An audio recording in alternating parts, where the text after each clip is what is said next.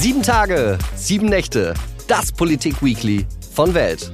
Das bedeutet ein Politiker, eine Woche Politik, Tag und Nacht im Schnelldurchlauf. Mit mir, Frederik Helmut Johannes Schwilden. So, heute ist wieder Freitag, da machen wir wieder Ramtamtam. Aber ohne Christian Lindner, den Bundesfinanzminister, der hat mir nämlich kurzfristig abgesagt und ich habe dann mit einem Freund telefoniert und der meinte, Moment, Moment. Christian Lindner trifft doch heute auch noch ganz viele andere Leute und ähm, der hatte nämlich, also mein Freund, hatte einen Tweet von Luisa Neubauer gelesen, den sie gestern Morgen abgesetzt hat. Break-in, schreibt sie da. Wir sprechen heute Mittag mit Finanzminister Christian Lindner über die Bereitstellung eines 100 Milliarden Sondervermögen für Klimaschutz und Sicherheit. Und dann habe ich gedacht, Mensch, ach, das ist ja doof, für Luisa Neubauer versetzt werden.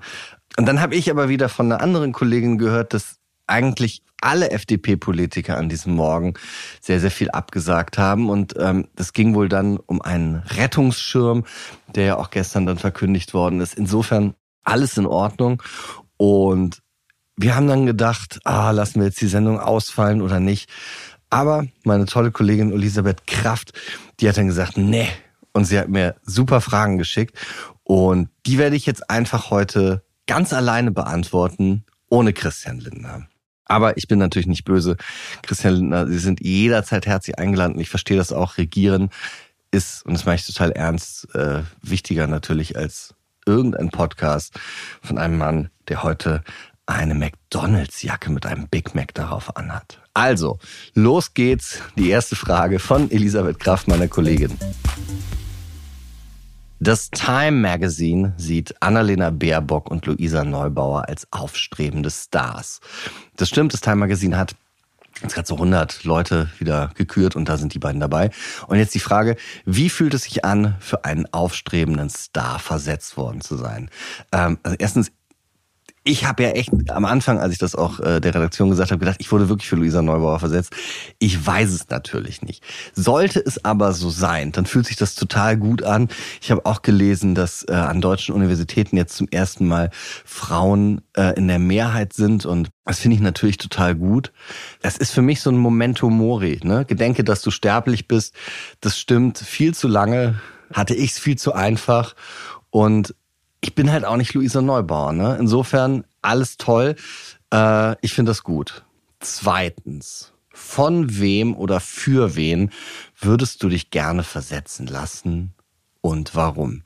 Ah, ich lasse mich super gern versetzen, meine ich total ernst, weil ich diesen Moment, das ist ja so ein Zufallsmoment, man rechnet fest damit, ach, so einen Termin zu haben, man bereitet sich vor. Das finde ich erstmal gar nicht schlimm, weil in der Vorbereitung werde ich ja auch klüger. Ne? Also ich recherchiere dann zu Sachen, ich lese ganz viel, ähm, ich überlege mir eben Fragen und insofern ist es gar nicht so schlimm, weil auch ohne ein Gespräch habe ich schon einen Erkenntnisgewinn erzielt. Das finde ich erstmal gut, weil ich eigentlich dafür lebe ich ja, dafür arbeite ich ja, dass ich erstmal persönlich mich an der Welt bereichere, also im, im übertragenen Sinne. Ich, ich möchte jeden Tag ein bisschen klüger werden und ein bisschen mehr wissen. Und das ist auch, das passiert auch, wenn man versetzt wird. Und außerdem finde ich, versetzt zu werden, das ist ja auch so ein bisschen wie so ein Spontanurlaub. Man hat eine Stunde Zeit, Arbeit zu einem Termin geplant und das ist dann auf einmal frei. Und deswegen finde ich versetzt werden super. Ich habe mich dann gestern mit meinem Freund äh, Timon getroffen, ein Schriftsteller, und äh, wir haben über Helmut Kohl geredet, weil ich diese Woche an Helmut Kohls Grab war für einen Artikel in der Welt am Sonntag. Und äh, Timon ist großer Helmut Kohl-Fan. Der hat auch einen Roman geschrieben, in dem es viel um Helmut Kohl geht. Der heißt Die Geschichte eines einfachen Mannes. Und ist wahnsinnig lustig. Und mit Timon eben nochmal über Helmut Kohl sprechen zu dürfen, das war einfach sehr, sehr gut. Nicht besser, nicht schlechter als Christian Lindner zu treffen, aber auch sehr, sehr, sehr, sehr gut. Und insofern, also von äh, für Luisa Neubauer von Christian Lindner versetzt werden, finde ich gut, um äh, mich dann mit meinem Freund Timon Leiter zu treffen. Auf der anderen Seite, von wem würde ich noch gerne versetzt werden? Von Kim Kardashian versetzt werden, fände ich super. Das wäre so glamourös. Also das Tolle ist ja, allein durch die Nichtanwesenheit einer Person wird meine Existenz ja in dieses Licht gerückt, ohne die Person getroffen zu haben. Das ist glamourös. Also Kim Kardashian fände ich toll. So, drittens. Für welches politische Ziel wünschst du dir ein 100 Euro Milliarden Sondervermögen von Christian Lindner? Für die Schönheit. Ich finde wirklich, dass deutsche Politik viel zu wenig schönheitsgetrieben ist. Ähm, ich würde 100 Milliarden Euro für ästhetische Bildung in Deutschland ausgeben. Weil Schönheit ist in Deutschland ein Wert, der von den meisten Menschen überhaupt nicht gesehen wird. Der Schönheit wird nicht als Wert wahrgenommen. In Deutschland geht es um Nützlichkeit, um Effizienz. Und das halte ich für ganz, ganz gefährlich. Ähm, wir Deutschen ja, wir, wir, wir schämen uns so, wenn wir sagen, ah, wir können nicht richtig rechnen oder so. Und aber wenn, wenn, wenn man so von einem Bild steht äh, in der neuen Nationalgalerie und überhaupt nicht weiß, was das ist und sich da überhaupt nicht auskennt, da ist man fast so ein bisschen stolz darauf. Und das will ich ändern. Ich möchte, dass wir Zeichen lesen können, dass wir in Kirchen stehen können und sagen, ah, das ist der heilige Florian, der heilige Sebastian. Ich möchte, dass wir wissen, was Dürer gemalt hat, warum. Ich möchte, dass Kinder und Erwachsene in Deutschland wissen, was Rosemarie Trockel gemacht hat, warum die gestickt hat. Ähm, weil ich das für ganz, ganz wichtig halte. Ich halte die Kunst, und dazu zähle ich natürlich auch Musik, Oper, alles, was es gibt, Popmusik, ich halte das für einen ganz, ganz erheblich wichtigen Schlüssel, um uns selber, um unsere Gegenwart, um unsere Umwelt, um die, die gesamte Welt zu verstehen. Und diese Bildung kommt mir in Deutschland, muss ich sagen, total zu kurz. Ja, über Kunst, über Kultur lernen wir etwas über unsere Geschichte und die, die künstlerische Weltsicht, die ist, finde ich, absolut gleichberechtigt mit einer naturwissenschaftlichen Weltsicht. Also wenn wir jetzt sagen, ah, follow the science und dieses ganze monokausale Kladderadatsch da, dann finde ich irgendwie, nee, ich glaube, wir müssen unsere Möglichkeiten, unsere Sinnesorgane in ganz viele andere Richtungen steuern. Und da gehört für mich die Kunst total dazu. Oh, jetzt gerade eine E-Mail reingekommen, aber das können wir einfach überblocken, den Ton. Ich mache jetzt mal hier auf leise dann werden wir nicht weiter gestört. Vierte Frage.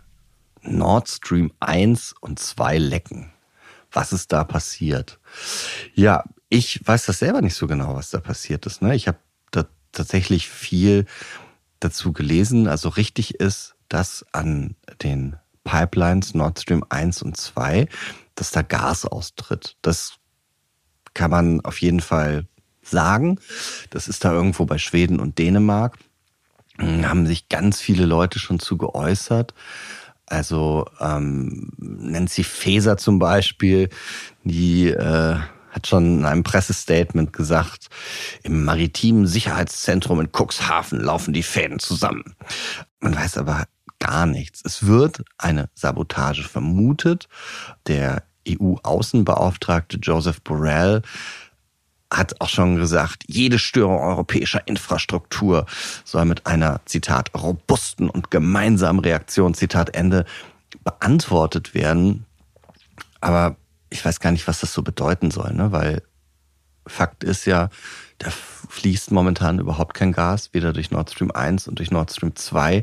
Äh, das heißt, die europäische Infrastruktur wird gerade gar nicht wirklich dadurch gestört. Also sie wird tendenziell natürlich in der Zukunft gestört, aber diese Zukunft wollen wir ja auch nicht, so wie ich das verstehe von der Bundesregierung, weil Deutschland will ja eigentlich gar kein Gas mehr so wirklich von Russland. Insofern ist es auch so ein bisschen egal. Ähm, was ich noch gelesen habe, auf jeden Fall, da haben sich so verschiedene ähm, Ingenieure dazu geäußert, dass diese Löcher in beiden Pipelines, dass die nicht durch, weiß ich nicht, einen Unfall oder ein natürliches Ereignis entstanden sein können. Also diese Pipelines, die muss man sich so vorstellen, die sind aus Beton, die, da ist Stahl drin, die sind wirklich sehr, sehr, sehr stabil. Ähm, insofern, ja, das wird sehr wahrscheinlich, so wie ich das aufgrund der Informationen, die ich gelesen habe, eine Sabotage sein. Im Sommer soll ja auch die Bundesregierung schon von der amerikanischen CIA äh, gewarnt worden sein, dass Anschläge da möglich sind. Das Kanzleramt hat dazu nur geantwortet, dass man zu Erkenntnissen von Nachrichtendiensten, Zitat Anfang, grundsätzlich nicht öffentlich Stellung bezieht, Zitat Ende. Insofern, wir wissen nichts. Wahrscheinlich hat sich jemand gedacht, wahrscheinlich vielleicht aus Russland, bam, mache ich mal ein Loch rein. Was das bedeutet, ach, ich glaube, äh, geht alles weiter wie immer, ne? Das ist ja das eh Interessante. Wir sitzen ja eh nur bei allem gerade dabei und gucken zu. Was da in Russland auf der Welt passiert, so richtig können wir das gar nicht ändern. Es fließt kein Gas mehr. Äh, insofern ist das Leck jetzt auch erstmal egal. Fünftens, ab wie viel Grad heizt du diesen Winter und hast du einen ultimativen Tipp, um ohne Heizung warm zu bleiben? Zur ersten Frage, ich heize schon, nicht nur im Winter, sondern auch im Herbst, weil ähm, es ist schon echt kalt hier in Erlangen geworden. Also so acht Grad, glaube ich, haben wir gerade. Und ja, da, da heizt sich schon. Ja, ich und meine Frau, wir haben zwei Kinder. Und für uns beide heizen wir tatsächlich nicht. Also wir haben, ich kann das mal gucken. Ich habe nämlich vor zwei Jahren, ja, da habe ich mir so Smart-Thermostate gekauft. Da habe ich gedacht, Mensch, da kann ich richtig was sparen, wenn die Thermostate automatisch runterdrehen, wenn ich das Haus verlasse. Was haben wir denn jetzt gerade? In meinem Arbeitszimmer, oh, hier ist gerade echt kalt, merke ich gerade. 14,7 Grad habe ich gerade in dem Zimmer, in dem ich gerade sitze. Ist mir auch gar nicht so aufgefallen. Das ist allerdings das Arbeitszimmer äh, unterm Dach. Also da ist ein bisschen kühler. Ansonsten im Bad unten 18 Grad, Wohnzimmer 18,1, Küche 17 Grad. Ich glaube, ich heiz noch echt moderat. Ähm, Tipps zum Heizen, also Tipps, um nicht zu heizen, das finde ich ehrlich gesagt, das meine ich jetzt gar nicht böse in die Richtung meiner Fragestellerin, aber das finde ich total zynisch, sowas zu geben. Also das ist ja so ein Sport geworden. Ähm, ich erinnere mich an Winfried Kretschmann, der noch gesagt hat, ah, man müsste ja nicht immer duschen, man könnte ja auch ähm, Waschlappen benutzen. Oder legendär natürlich auch Tilo Sarrazin damals, der Arbeitslosen gesagt hat, zieht doch mal zwei Pullover an. Ja, stimmt, kann man alles machen. Absolut richtig. Aber ich finde solche Tipps von Politikern, die echt viel Geld verdienen, ne, also der eine Ministerpräsident, Winfried Kretschmann, der andere Tilo Sarrazin, was war der damals? Äh, ich glaube, Finanzsenator in Berlin wenn Leute, die richtig viel Geld haben und verdienen, irgendwie Arbeitslosen sagen, sie sollen äh, Pullover anziehen, ist ja nicht so schlimm. Das finde ich absolut falsch. Und ich finde auch in allen Debatten gerade hm, Energiesparen und sowas, das, ja, das finde ich okay. Ich finde natürlich, dass wir mit unseren Ressourcen vernünftig umgehen müssen, sorgsam steht aber auch im Grundgesetz irgendwie Eigentum verpflichtet. Also dieser, dieser achtsame Umgang mit Ressourcen, der war schon immer wichtig, nicht nur jetzt. Ich finde aber auch, dass wir als Zivilisation für so ein doch sehr abstraktes Ziel wie Klimaschutz, ähm, dass wir da unsere Zivilisation nicht selber absagen sollen. Also meine Frau leitet ein Kunstmuseum und da sehe ich das auch.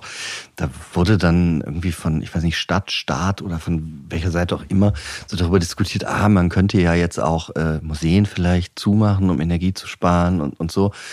Das halte ich für absolut falsch.